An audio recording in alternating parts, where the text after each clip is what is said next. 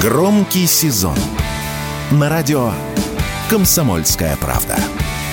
Громкие премьеры, громкие гости, громкие темы. Весь мир услышит Россию. Весь мир услышит радио «Комсомольская правда».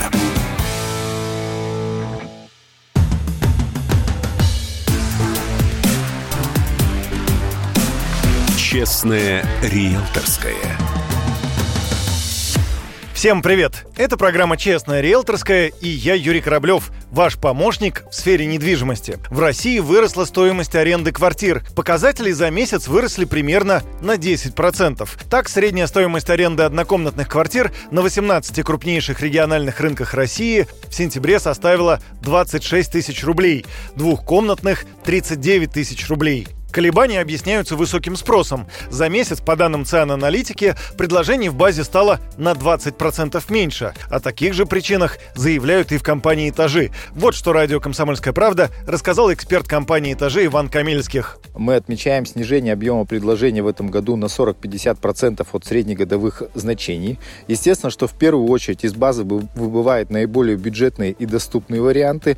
И естественно, что это сказывается на росте средних ставок аренды. Потому что если мы посмотрим в целом, э, за сколько сдаются квартиры, э, те или иные варианты, которые сдавались там год назад, два года назад, то, в принципе, роста в 9-10% естественно нету. Просто когда человек выходит на рынок и видит, что он мог снять, снять однокомнатную квартиру за одну цену, допустим, 2-3 э, месяца назад, когда объем предложения был достаточный, и сейчас он видит, что за эту же цену он, в принципе, снять ничего не может, потому что все доступные варианты, в принципе, уже ушли с рынка. И в настоящий момент в большинстве крупных городов России отмечается реальный дефицит объема предложений на рынке арендного жилья. Бюджетные варианты быстро выбывают из базы, а более дорогие остаются. Такое явление – сезонный тренд, который в этом году проявляется немного ярче.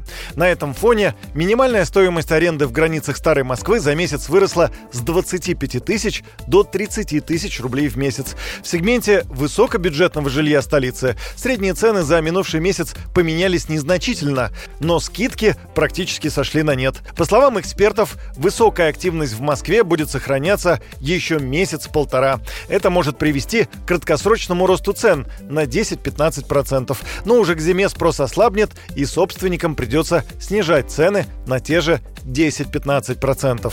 На этом у меня все. Это была программа «Честная риэлторская» и я, Юрий Кораблев. Пока. «Честная риэлторская»